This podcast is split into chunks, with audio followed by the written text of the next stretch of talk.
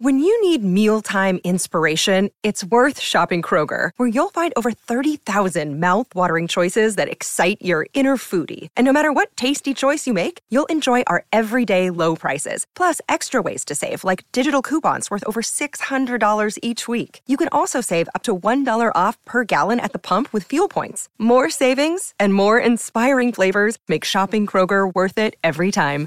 Kroger, fresh for everyone. Fuel restrictions apply. Another day is here, and you're ready for it. What to wear? Check. Breakfast, lunch, and dinner? Check. Planning for what's next and how to save for it? That's where Bank of America can help. For your financial to-dos, Bank of America has experts ready to help get you closer to your goals. Get started at one of our local financial centers or 24-7 in our mobile banking app. Find a location near you at bankofamerica.com slash talk to us. What would you like the power to do? Mobile banking requires downloading the app and is only available for select devices. Message and data rates may apply. Bank of America and a member FDIC.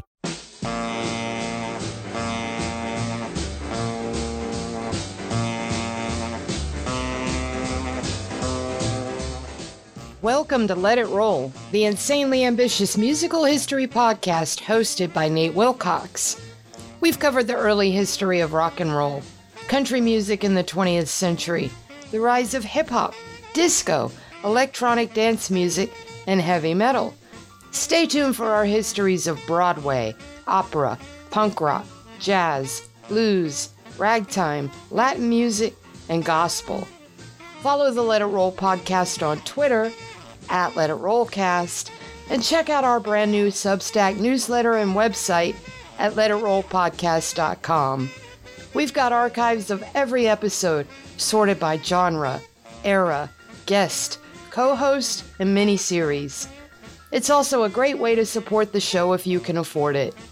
Let It Roll is a Pantheon podcast, and you can listen to more great podcasts at www.pantheonpodcasts.com. Today, Nate welcomes back Brooks Long to continue their series of discussions on the work of David Ritz. This week, they discuss the autobiography of Grandmaster Flash, My Life, My Beats, co written with Ritz. Email us at letitrollpodcast at gmail.com. Pop in those earbuds and enjoy.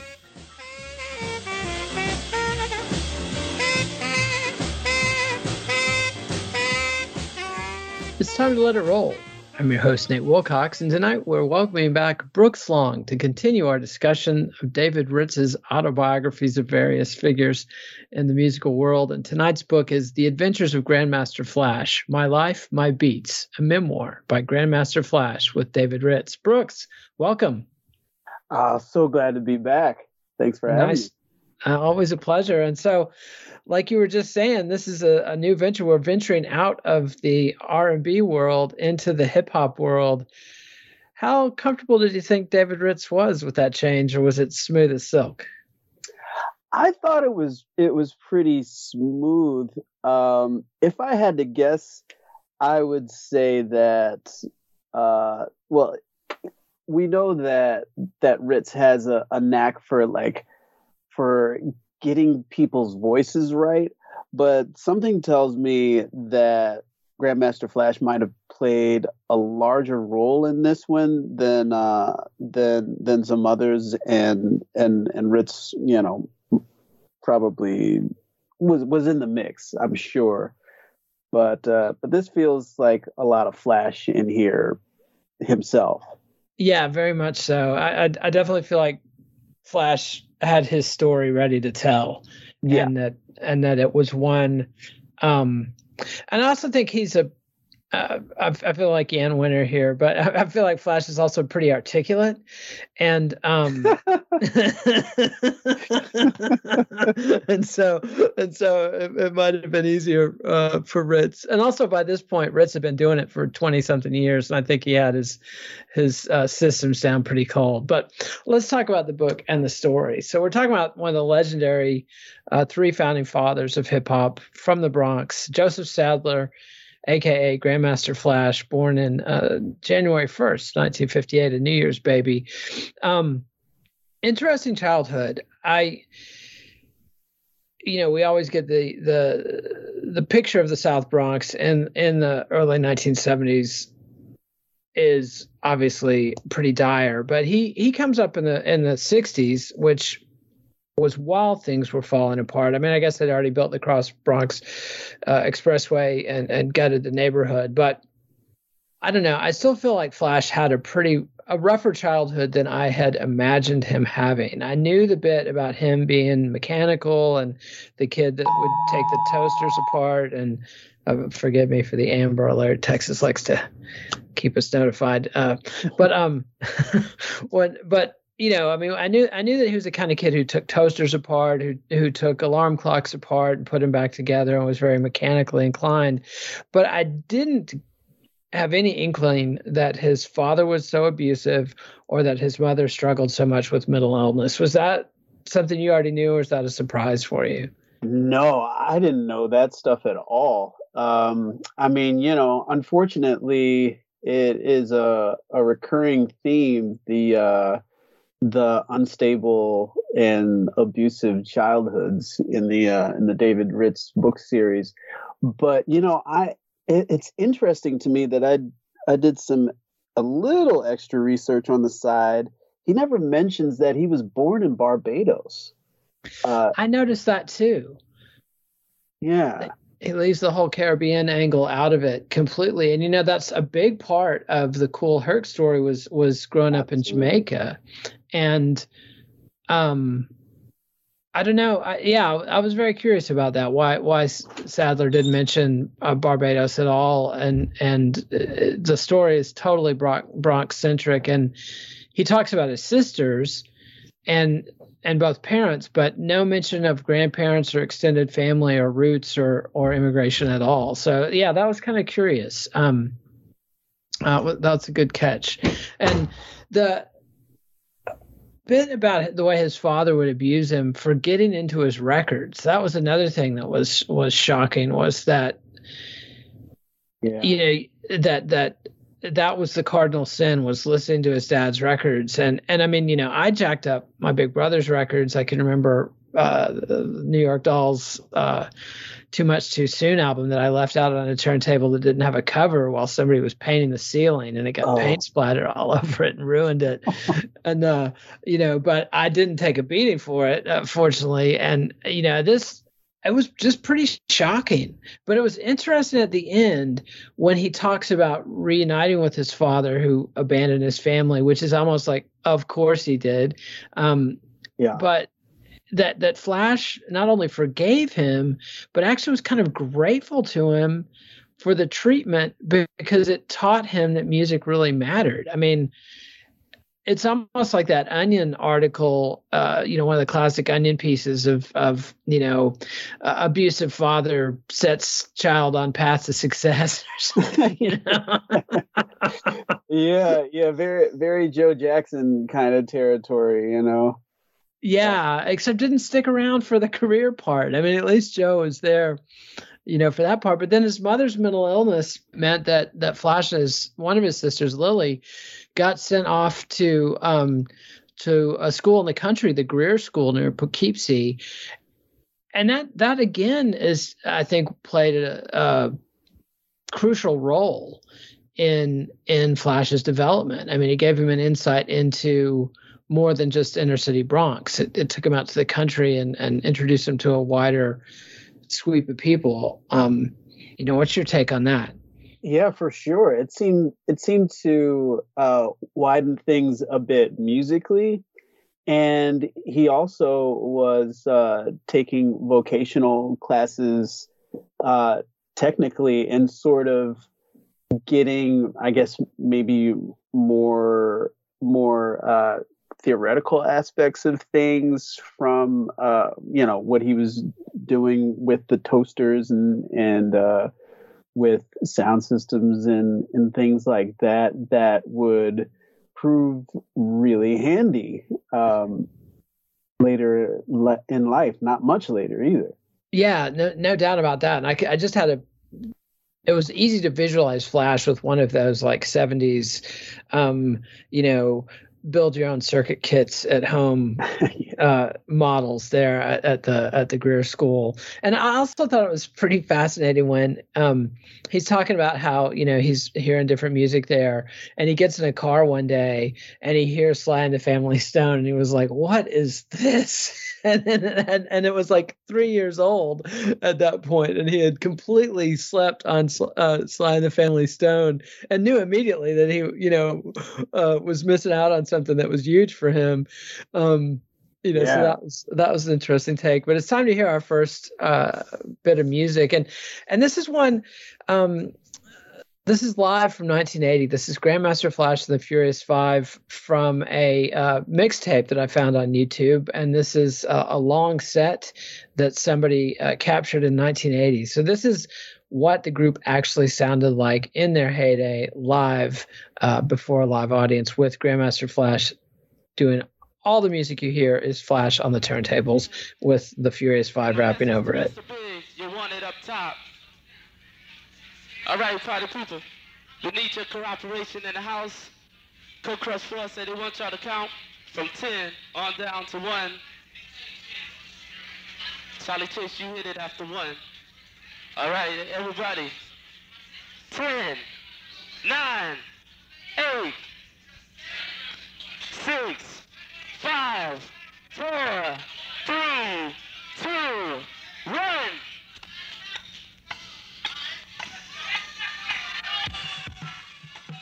And that was an untitled jam from a live cassette of Grandmaster Flash and the Furious Five live in 1980. Unfortunately, I have no back. The the YouTube post had no um, supporting information, so I don't know what what uh, the song was called or where they were playing or anything like that. But to me it's almost that it's almost um it had to be that early hip hop wasn't recorded. I mean, we've talked on on Let It Roll about how the first years of bebop were not recorded because of the musicians strike and the shellac shortage in the 1940s. The first years of bluegrass were not recorded. Obviously, Buddy Bolden, the nominal inventor of jazz, was never recorded or not recorded to our knowledge, or there's no wax cylinders that anybody's found with Buddy Bolden's trumpet audible on it.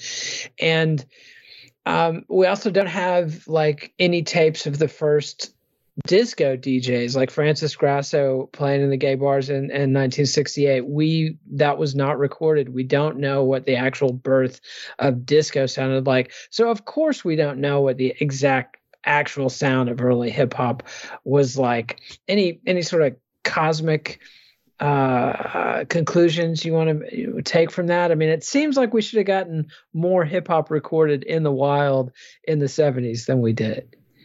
Well, yeah, you know, maybe so. But to me, it's so remarkable that hip hop is a music culture that can pinpoint the exact party when when it all you know when it all came together for the for the first time.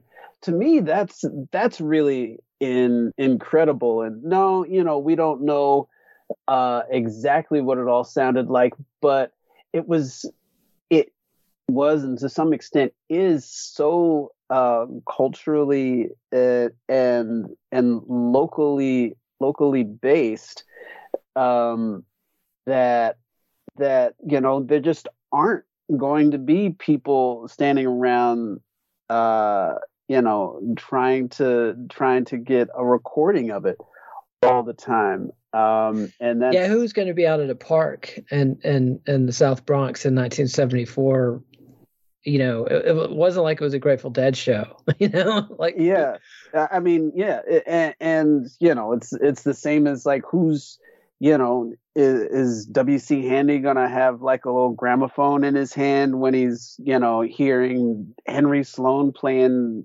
playing by the the railroad tracks?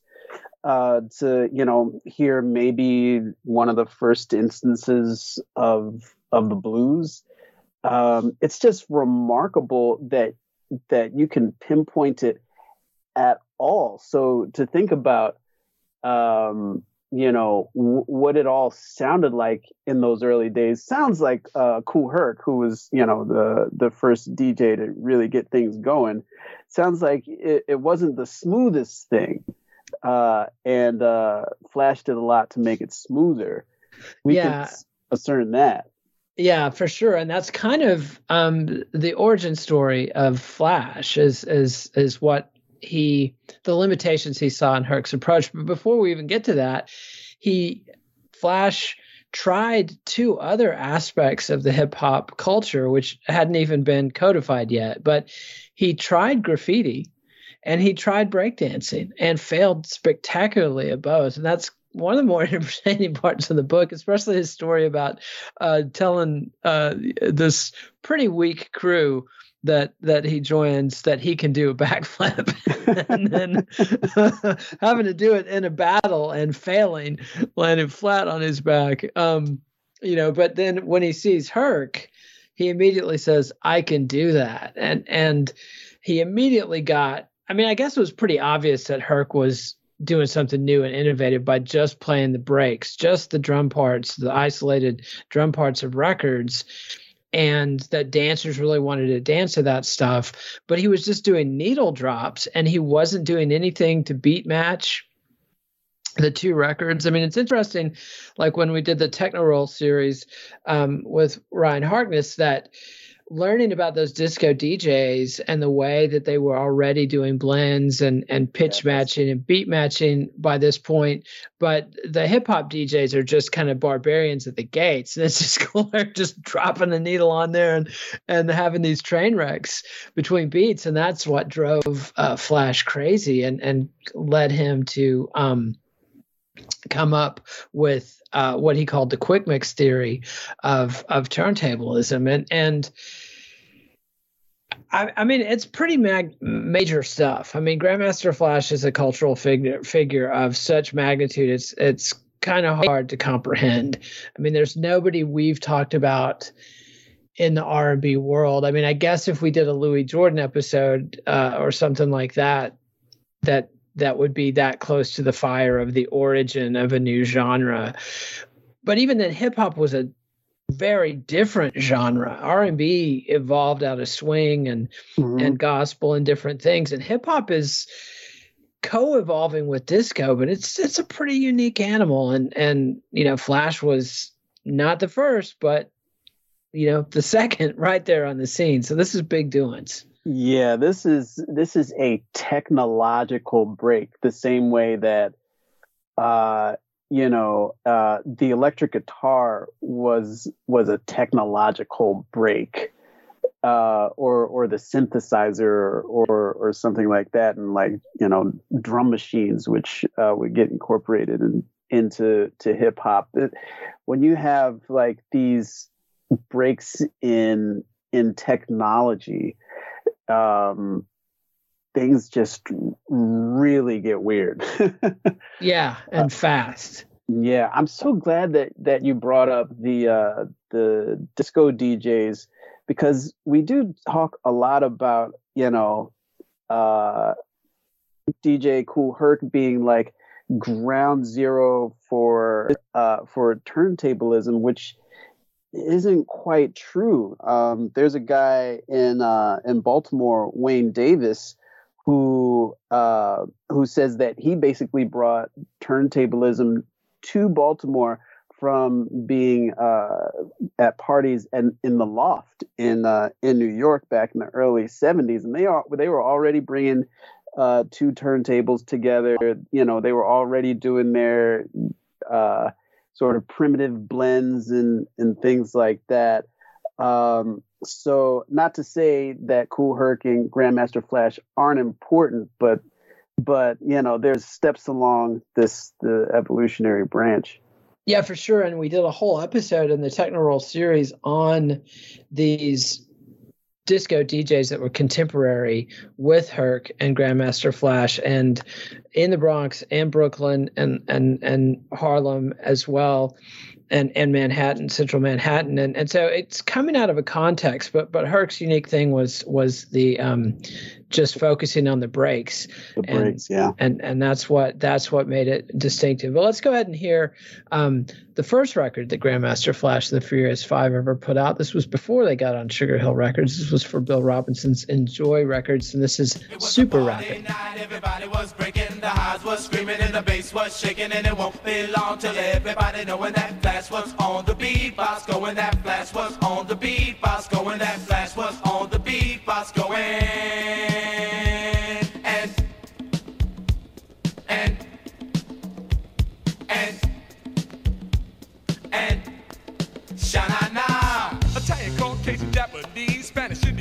Indian, Negro, Vietnamese, MCs, disc jockeys to all the fly kids and the young ladies.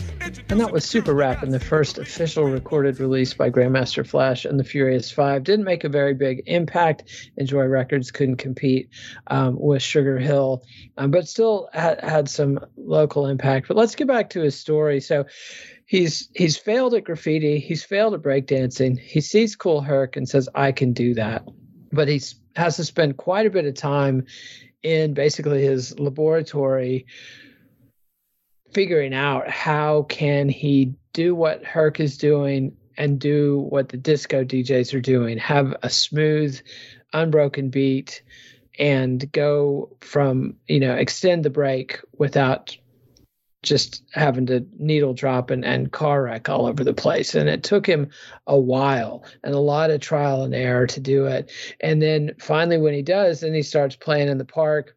And it's interesting that to me that the first time he goes out to the park with his you know rigged up sound system that he's made from from parts that he has scavenged all over the place and built himself that he's immediately taken under the wing of the Casanovas, which is one of the most dangerous gangs in the Bronx. And it's it's one of those things. It's sort of like the way the Beatles were always meeting the right people at the right time. It seems like like part of this success or magic of of making these cultural impacts is that somebody like Grandmaster Flash, of course, he gets embraced by uh, the right people in, in, the local area, and soon there's local goons who steal a sound system and deliver it to him because they like what he's doing so much. But it's not just that. There's also a woman named Miss Rose who ends up becoming um, even more important when when he when he gives up on himself and and and she drags him back. What's your take on the whole local neighborhood scene around Flash? Oh man, well, this stuff really really got my you know the the you know half ethnomusicologist in me going because this is this is so local. This is so uh, very specific to this place and time in the bronx. Um, people are not everybody is is doing this you know not everybody is is a dj djs are you know very heralded people in uh in discos but when you know Kool Herc is doing what he's doing there's there's nobody else. It's it's it's Herc. Yeah it's a so, rec center and and their apartment building and then and then pretty soon they're going out to the parks. Yes and so like not everybody's going to be able to claim Herc. Uh, so you got to find somebody else to claim whose whose music uh, you you like what what they spin.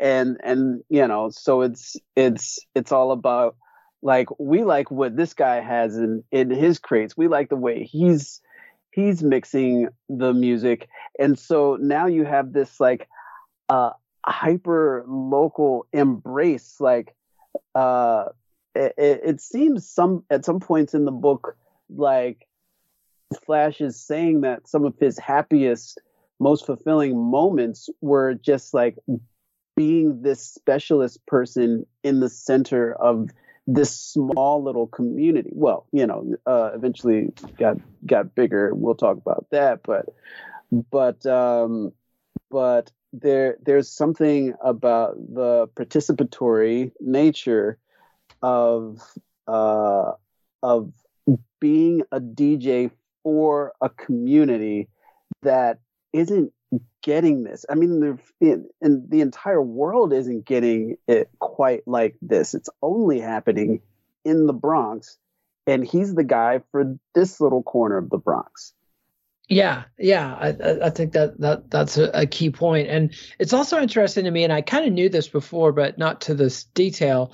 But he apprenticed for a disco DJ named Pete DJ Jones, and the the way this happens was interesting because he spends quite a bit of time describing his efforts to figure out the quick mix theory, and and the breakthrough of once he realizes he's going to have to put his hand on the vinyl and spin it manually and you know he can mark it with grease pencils and know exactly where the breaks are going to be and then when he debuts this and this is one of the famous stories about grandmaster flash is that when he you know he's he's had some success as a dj but he hasn't presented his style. And when he goes out and presents his style, he's got such expectations for it because he knows he's onto something. And nobody gets it you know and, and other accounts of this i've read you know that people were just so fascinated with what he was doing that they were just kind of look at him like you know like chickens look at an alarm clock or something you know completely non-comprehendingly but in the way he tells it it's just it didn't get any reaction at all. And he really goes into a downspin and and retreats. And that's when the smith jones character comes back and says you need to come to the park and you need to bring your stuff. And that's where she introduces him to Pete DJ Jones. And, you know, Pete's like, let's see your stuff. And and he's impressed. He's actually blown away by what Flash is doing and takes him under his wing. And that was exactly the confidence boost he needed. And he got work as an apprentice just doing disco sets uh, for Pete DJ Jones and so you know the Miss Rose figure is is really pivotal in this story and i wish we knew more about her. And um, I, I, bet somebody does. This stuff has been researched so well. But i also thought it was interesting that he has a story that he tells about a, a local goon who gives him the name grandmaster. And he doesn't mention grandmaster flowers who was a peer of pete dj jones and one of the best known djs in in the Bronx and Brooklyn and, and all the boroughs. So I thought that was kind of interesting. I wonder if Flash doesn't feel a little bit guilty about copying the name from him. yeah, um, yeah, you you have to you have to wonder. But there's there there were a lot of those like grand names. I I think like his his uh, um, apprentice, who I don't know if he gets mentioned at all but his apprentice, uh, Grand Wizard Theodore. Yeah, yeah. There's, the, there's lots the of grants. Yeah, yeah, yeah. And and and uh, and and Flash talks about how he he came up with the Zuka Zuka Zuka bit, but he doesn't mention that Theodore was the one who came up with actual scratching and, and using the record as an instrument in a way or expanding on the way it was done. And and turntablists will tell you, you know, that was just one additional technique to to to flash is basically laying out the concept and that all the various then there's so many techniques now from turntablism uh, but still yeah theodore i thought could have gotten a mention uh, more. He gets a mention or two but he could have got a little more space in the book. And and it seems like you can really tell flash is an introvert in this book because he's got a couple uh, of he, he mentions one friend in particular, Easy Mike, that he talks about a lot, but his relationships with people are pretty constrained, wouldn't you say? Like like he's yeah. more interested in things and sounds than he is in people, I would say.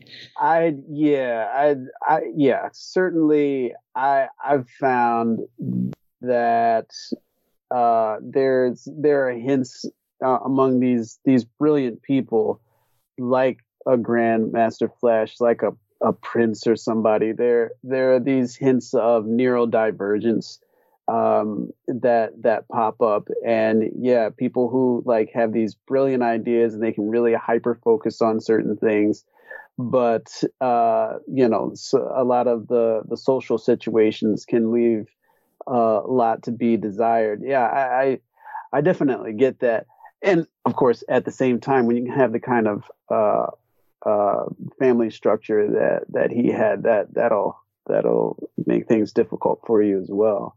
Yeah, for sure. Let's take a quick break from our sponsors. When we come back, we'll talk about the Furious Five.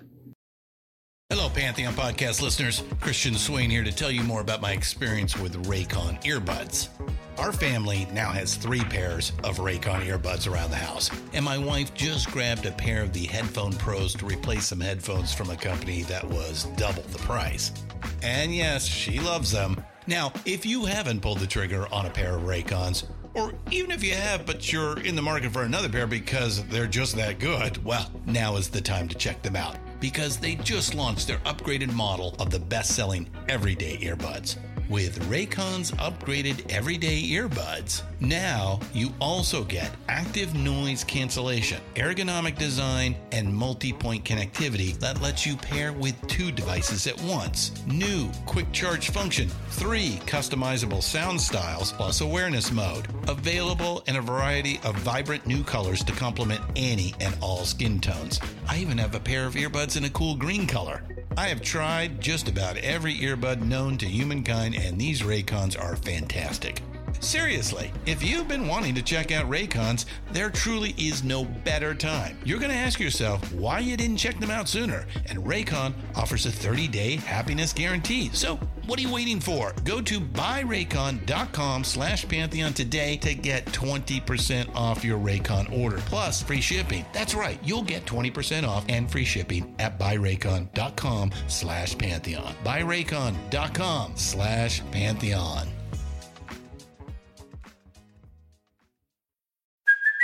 Hey, it's Kaley Cuoco for Priceline. Ready to go to your happy place for a happy price? Well, why didn't you say so? Just download the Priceline app right now and save up to 60% on hotels. So, whether it's Cousin Kevin's Kazoo concert in Kansas City, go Kevin, or Becky's Bachelorette Bash in Bermuda, you never have to miss a trip ever again. So, download the Priceline app today. Your savings are waiting.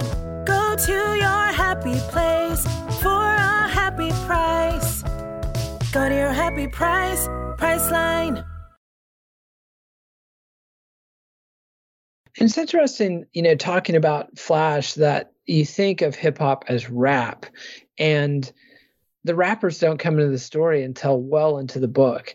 And and Flash has already established himself as a DJ and has an audience.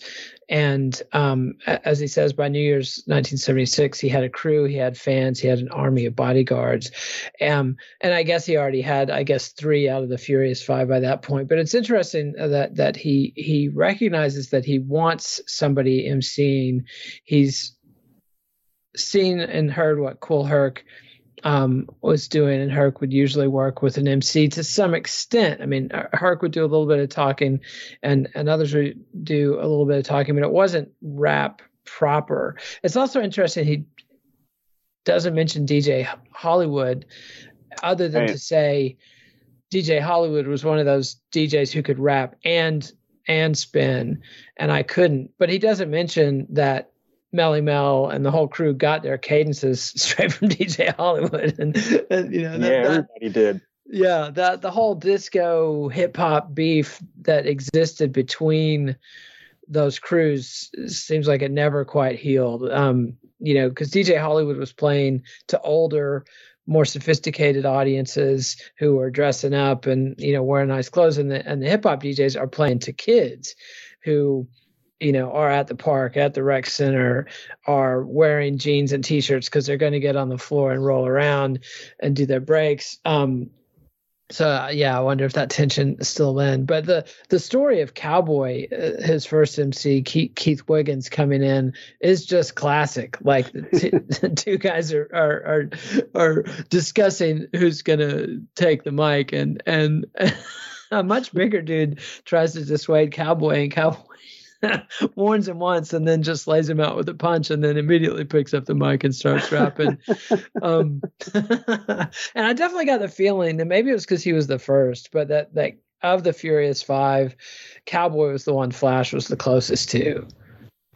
Yeah, yeah, you, you definitely get that sense. Uh, that that that could definitely be, and and I mean, uh, given you know how how uh, his relationship with Melle Mel uh, evolved, uh, yeah, it, it, wouldn't be Melle Mel probably, but uh, but yeah, uh, Cowboy seems to to hold a special place for him, um, and it it also um, um, probably is just on his mind as well because uh, you know he he passed away like in the late '80s, I guess.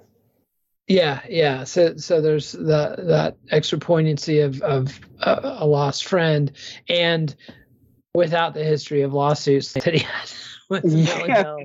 and yeah. betrayal. But so Cowboy comes on board, and then uh, Nathaniel Glover, aka Kidd Creole, not to be confused with Kid Creole, Kid Creole and the Coconuts, but Kidd Creole with two D's, um, comes on board and he brings his brother in, Melvin Glover, aka Melle Mel, who becomes the dominant rapper of the Furious Five. And then the the final two, uh, Scorpio and Rahiem, barely get mentioned. And I noticed they don't even have Wikipedia entries. And and um, it's interesting that those two guys kind of get overlooked um, out of the Furious Five. But Flash does definitely appreciate them as rappers. I mean, he, he talks at length about what each guy brought and, and the different styles that each guy had. So even though their relationship becomes strained, um, it's definitely a natural musical alliance and it goes on for several years i mean they don't record until uh, 79 80 and and they come together by late 75 76 and and kind of the high point of the first ch- half of the book is when they play at the Audubon Ballroom, which is infamous, of course, because that's where Malcolm X was martyred. Um, but they played there September 2nd, 1976, and packed the house, 3,000 people. And that's a big deal for a artist with no recording, you know, no albums out, no singles out, no radio presence to draw that kind of people in Harlem, that's a big thing. I mean, you know, grunge didn't start drawing crowds like that until Nirvana was about to break through on Geffen in Seattle, and and you know, and speed metal, uh, Metallica and Anthrax had a big show around 1983 that drew 3,000 people, and that was a very big deal.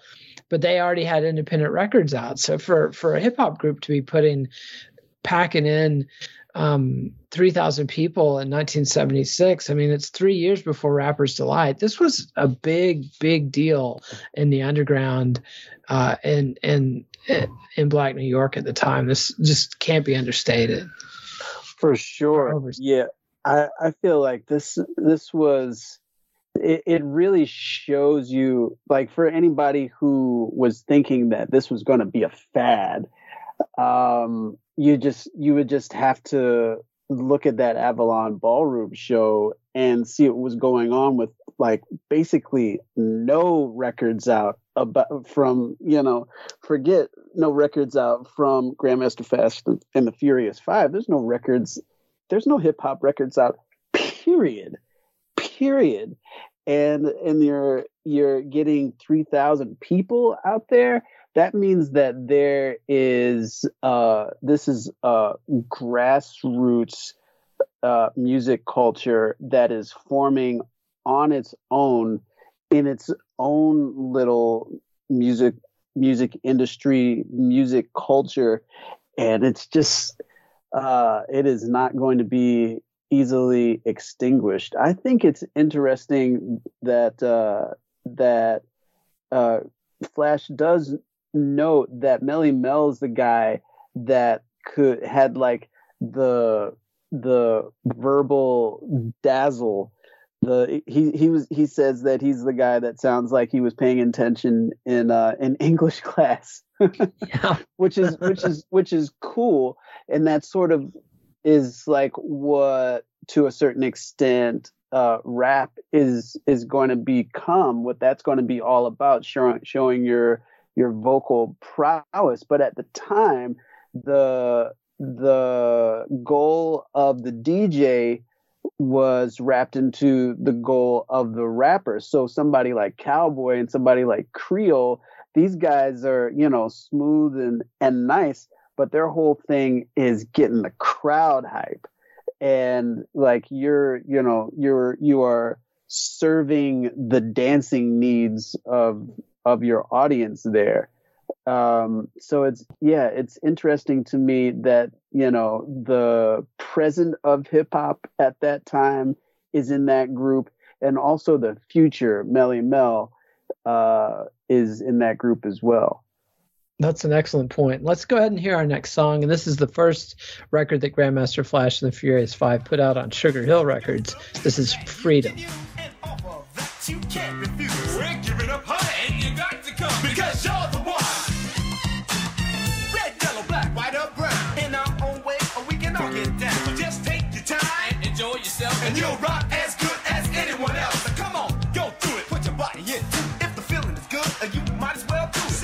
No sense. I just standing around. I just boogie to the beat of the funky sound. You don't rock with us, you won't have a ball. And we might as well didn't rock at all. You see, we can't rock if you don't have fun. Because you're the one, that's number one. Now raise your hand up above your head if you agree. What I say, that's why your hands are in the uh. air. Uh. Somebody say, oh yeah. And that was Freedom, the first record that Grandmaster Flash and the Furious Five put out on Sugar Hill. And and it's interesting the way that that Flash structures the book narratively because he spends a lot of time on his childhood, spends quite a bit of time on on the development of his technique.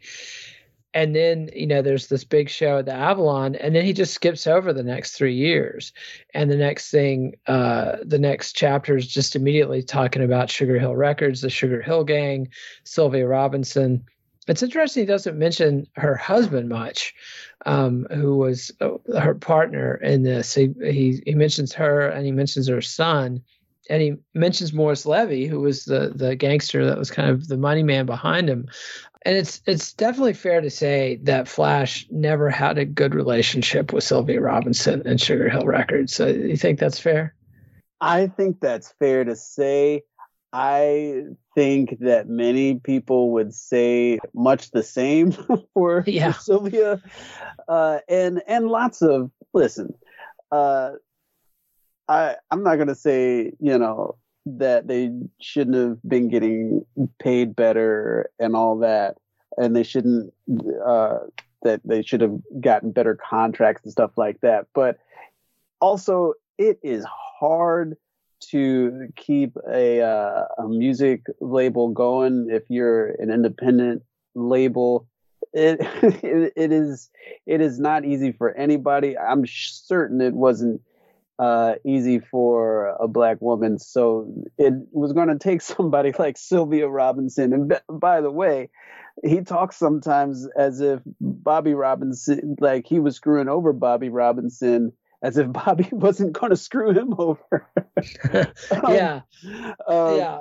But and not, don't get Bobby Robinson confused with Joe Robinson, Sylvia's husband and partner in Sugar Yeah. Hill. Bobby was the guy who ran Enjoy Records, just for the listeners, that was the first label they were on. Yeah, but Bobby Robinson was also notoriously yes, for uh, ripping people off and in a much more small time way than Sylvia and Joe did. Um, but you know, it's it's a it's an often told tale how how Sylvia had been had discovered hip hop at a party her kids took her to, wanted to record, and supposedly she had approached Flash before she approached um, before she put together the Sugar Hill Gang. He doesn't mention that at all. He um, talks about hearing um, Rapper's Delight on the radio and being, you know, astounded that, you know, what is that? Who's rapping? And then and then going to see that's a record and what the hell? yeah, and, recognizing the uh, the rhymes from Grandmaster Caz and Yes. who was doing it. Yeah, the infamous Big Bank Hank uh, stealing Grandmaster Caz's uh, lyric book and and and copping copping the rhymes um, for Rapper's Delight. But be that as may, Flash and, and the crew end up signing with Sugar Hill. They dump Enjoy Records and Bobby Robinson and put out Freedom, minor hit, but she's got him on the road immediately. Um, and it's it's very interesting when he talks about meeting Rick James, another David Ritz uh, biographer. Um, and Rick James is fascinated by what they're doing and wants to work with them and starts talking details of of deals and Flash has no clue. He doesn't even know what publishing is. And that was just absolutely telling. You know, yeah. I mean, For, Sylvia and Joe saw these kids coming right off the cabbage truck. yeah, yeah, yeah. Which is so sad. Uh, you know, the Bronx was just, uh, you know, a rough, rough place um, these these kids didn't have uh, a shot in hell. Somebody like Rick James, who you know we talked about, had at that point been in the music industry for a good long while. You know, it, it took him a while to to become the Rick James that that we all know. So he had he had uh, certainly had enough time to know all the ins and outs and how you get the publishing and the, the points and all, all the things. Um, I, am really glad that they ran into each other uh, because uh, because Rick's somebody who was seasoned, who could who could sort of like lay it all down for somebody. But at the same time, uh, there are points when Flash in this book kind of laments the fact that money got into hip hop, it sort of feels like he was he was happier when he was playing for almost free, um, which is which I, you know is is a particularly interesting point um, given what hip hop is today. yeah, yeah, it, it, it's it, the you definitely get the feel. Um, of somebody who was in the garden, the the innocent garden. Yeah, and, yeah. And, and has definitely saw the the apple fall from the tree and the the serpent and the whole bit come in. It, and it's it's it's it's also interesting and and got to mention that despite hip hop being a, a, DJ's medium, the first hip hop records were with live bands. And and only rappers. And so Flash really had no role to play on these early records.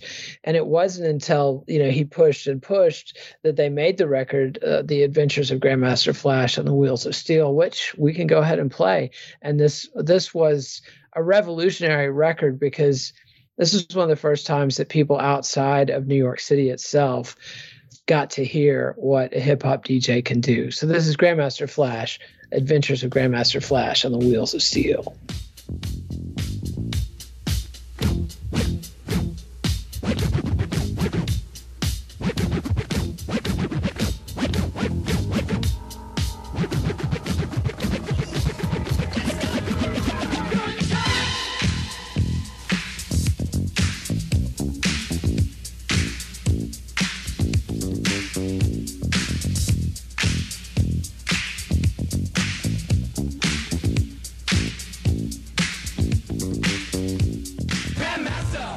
That was the first hip hop record where a DJ actually got to take control and, and recorded live, uh, do, mixing his records right there in the studio. Uh, Grandmaster Flash and the Adventures of Grandmaster Flash on Wheels of Steel.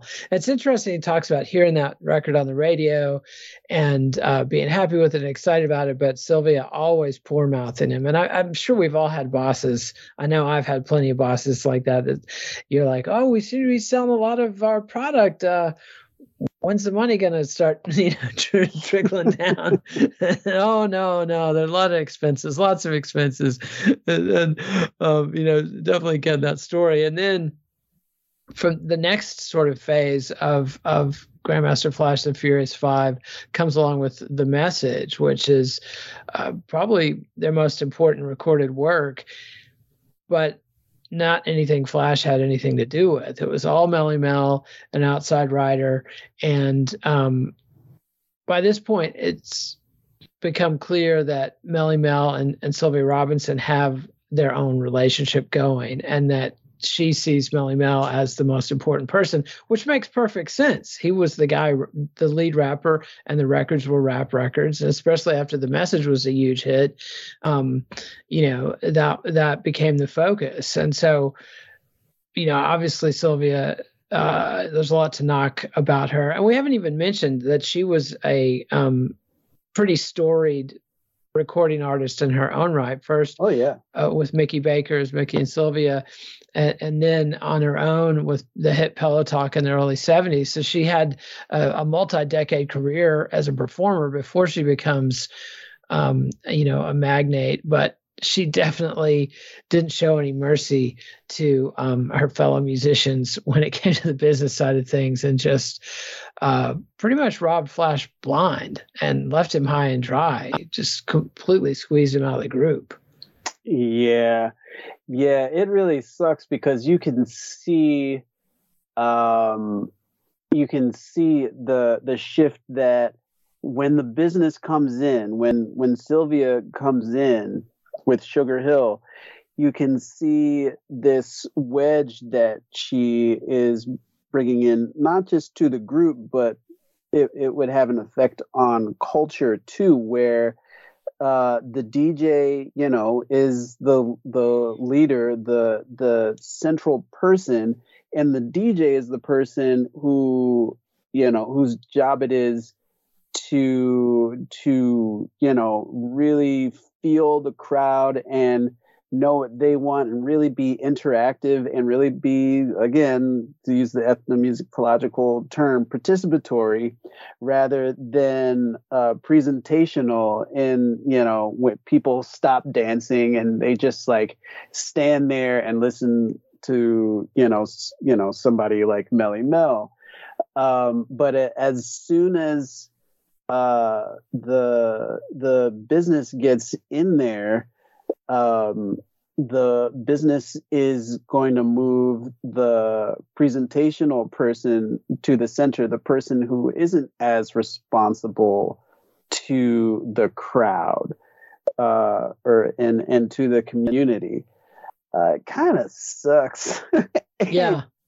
And you know, a lot of great music has gotten made that way too. So yeah, it's it's interesting that that you know hip hop's invented by DJs, then taken over by MCs, and it's not until DJs sort of re-evolve as producers uh, and get control, you know, seize the means of production that that that they that the music becomes centered to, to hip hop again. And and you know uh, Russell Simmons and Run DMC are kind of the first people to record hip hop records that sound like what hip hop sounded like in the parks and on the streets.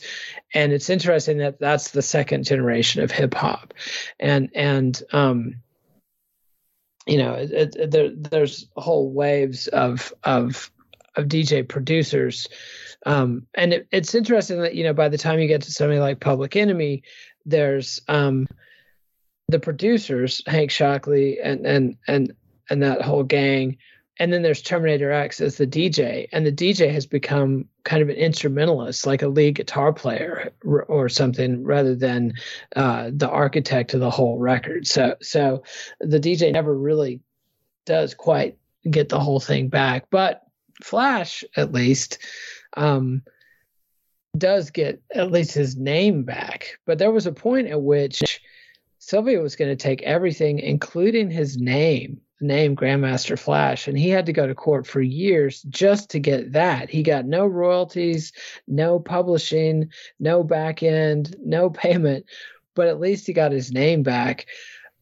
This is one of the more depressing legal battles um, in the music history we've we've come across. And of course, the whole history of hip hop and the law is oh man massively depressing and aggravating. I mean, you know, sampling was essentially banned uh, or not recognized as an art form. I mean, you know, uh, uh, treated as if it was just stealing, and and it's continued to destroy the culture ever since. So it's one of my total hobby horses is the way the court systems have have screwed. Um, everybody and and yes. the public and the public good uh, when it comes to hip hop and maybe this case between Flash and Sugar Hill was kind of uh, set in that town but I even knew the story and I was still shocked reading this that how badly Flash got hosed in that whole deal.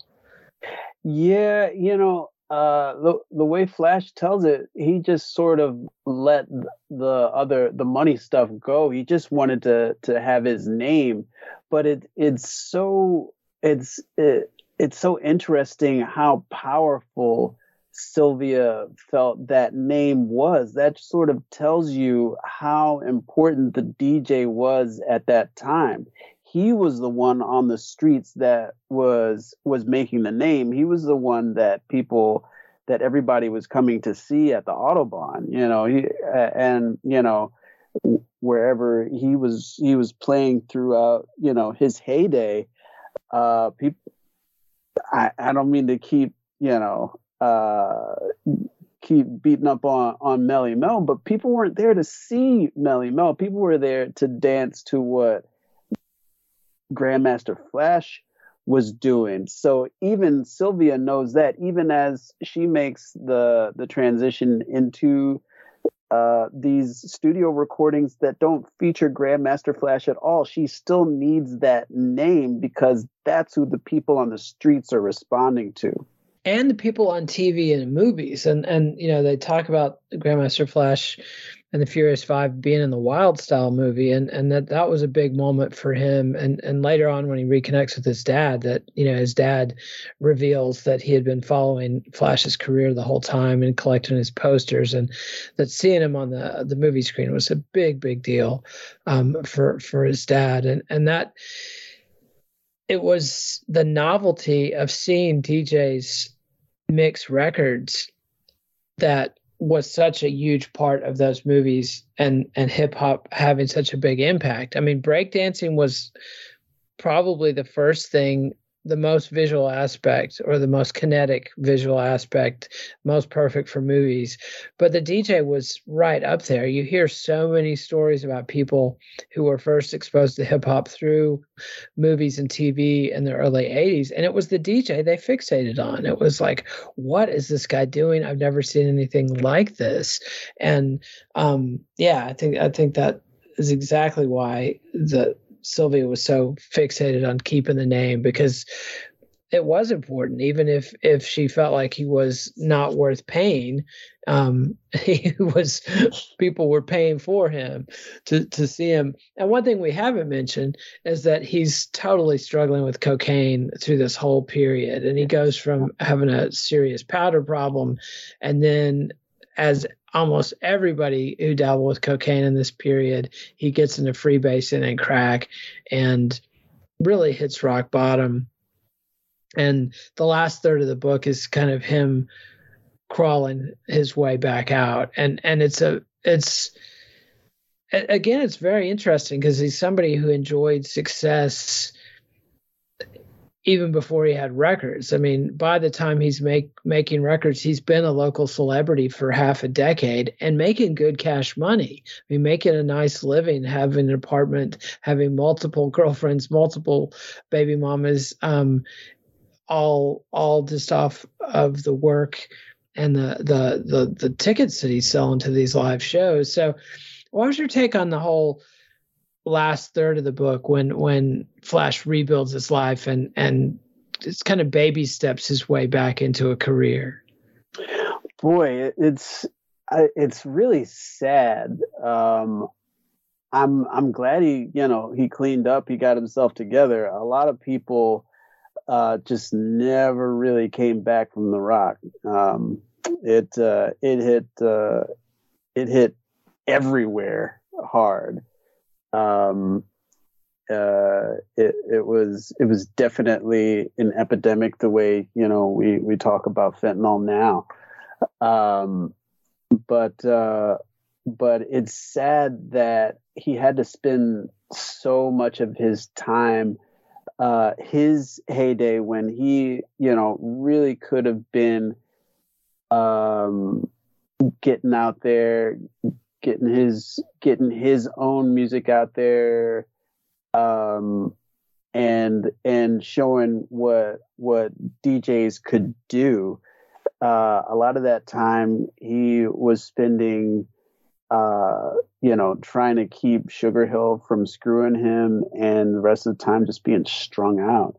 Yeah. Um um and you have to wonder if uh if that energy wasn't being spent in those ways, how would hip hop look? You know?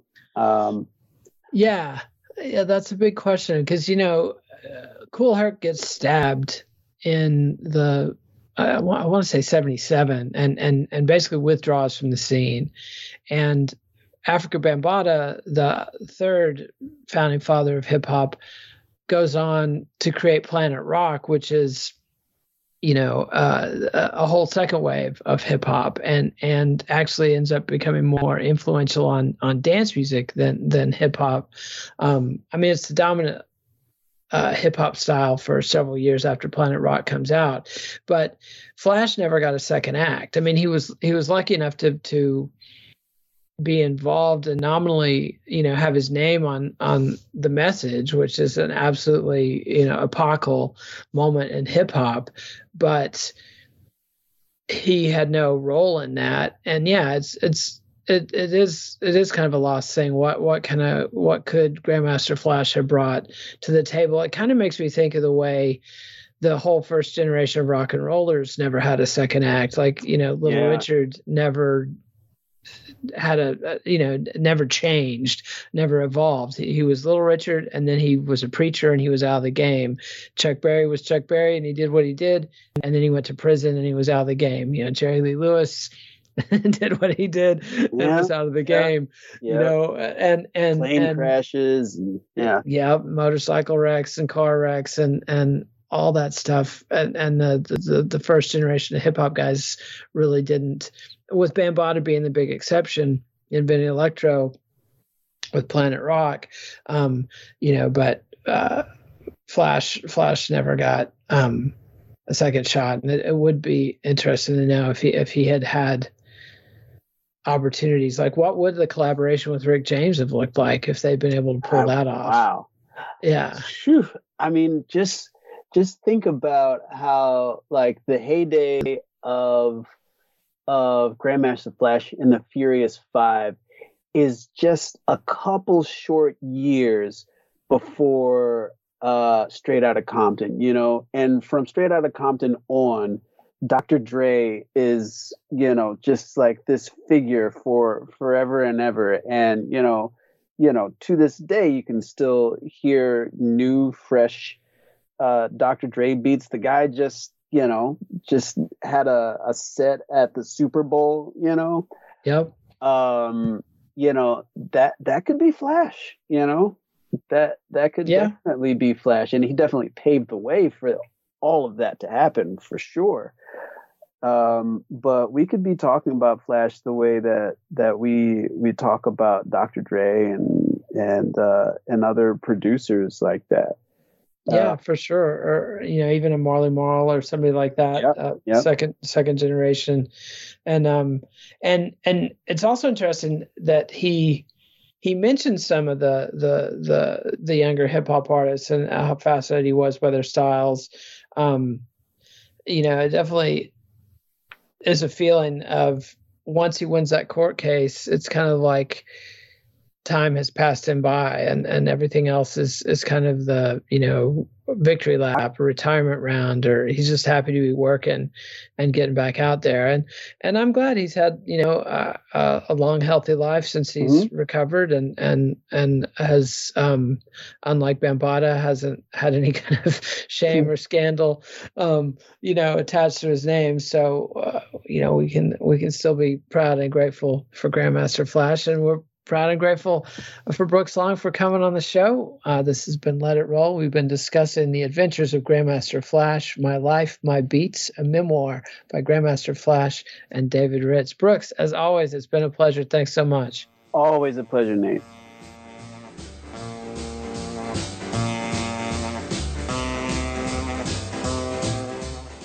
Follow the Let It Roll podcast on Twitter at Let It Rollcast and check out our website at letitrollpodcast.com. Monday, Nate continues the Rock and Roll Telepathy series with a discussion of the autobiography of John Phillips of the Mamas and the Papas.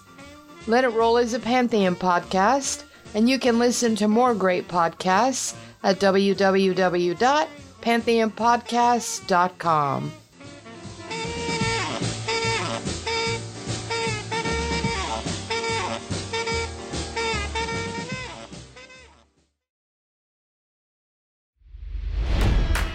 It's NFL draft season, and that means it's time to start thinking about fantasy football. FantasyPoints.com features industry leading experts and prognosticators using proprietary hand charted data to help you score more fantasy points. FantasyPoints.com is the place to go for whatever kind of fantasy football you play. Whether you play fantasy football, daily fantasy sports, or do a little bit of everything, Fantasy Points has the meticulously researched content to guide you to victory. And why wait for the fall? Fantasy Points also covers the new spring football league, the UFL. Join the guru, John Hansen, Scott Barrett, Joe Dolan, and other massive names in the fantasy football universe with an exclusive offer. Use code Pantheon for 15% off any fantasy points package, including the all in package, with access to every article, tool, and data nugget that Fantasy Points has to offer. That's fantasypoints.com and code Pantheon for 15% off at Fantasy Points. Fantasypoints.com, code Pantheon. Score more fantasy points.